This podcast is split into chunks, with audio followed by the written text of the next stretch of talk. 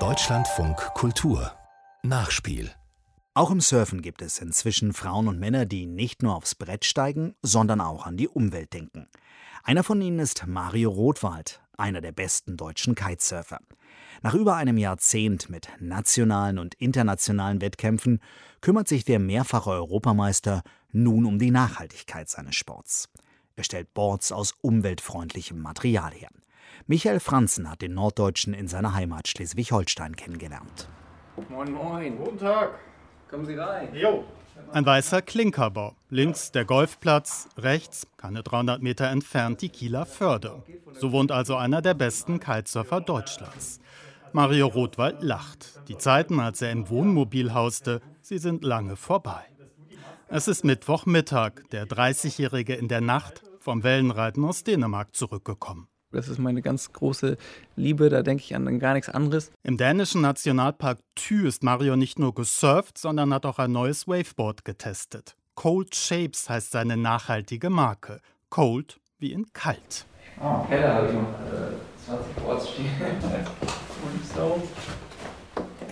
2018 hat sich der Typ mit dem schon grauen Lockenschopf selbstständig gemacht. Ich bin angetreten damals, weil ich gesagt habe, okay, der Kitesport ist so naturverbunden. Wir sind immer ja, auf dem Wasser unterwegs und das ist unser Spielplatz quasi. Und der ganze Sport an sich ist nicht so besonders nachhaltig. Wir sind natürlich viel auch mit dem Flugzeug unterwegs und eigentlich bis dato wurde fast alles in Asien gefertigt, vom Neoprenanzug bis hin zum Kite.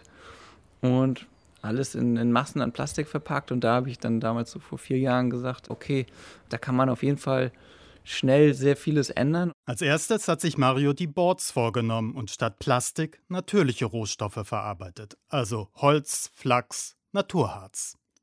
Produziert wird in Europa, hauptsächlich in Portugal und Polen, der CO2-Ausstoß zu 100 Prozent ausgeglichen, unter anderem indem sein Unternehmen Bäume in Afrika und Südamerika anpflanzt.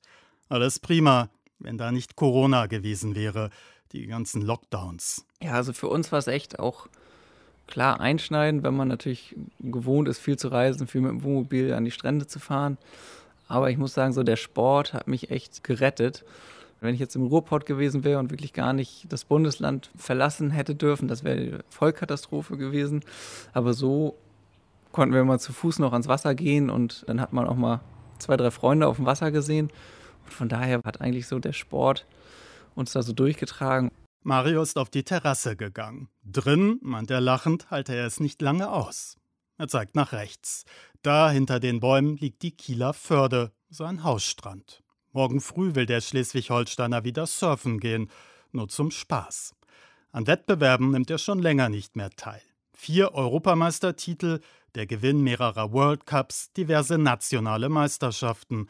Das muss reichen. Zehn oder 15 Jahre Wettkampf waren super geil, haben mir auch so gezeigt, wo meine persönlichen Grenzen sind.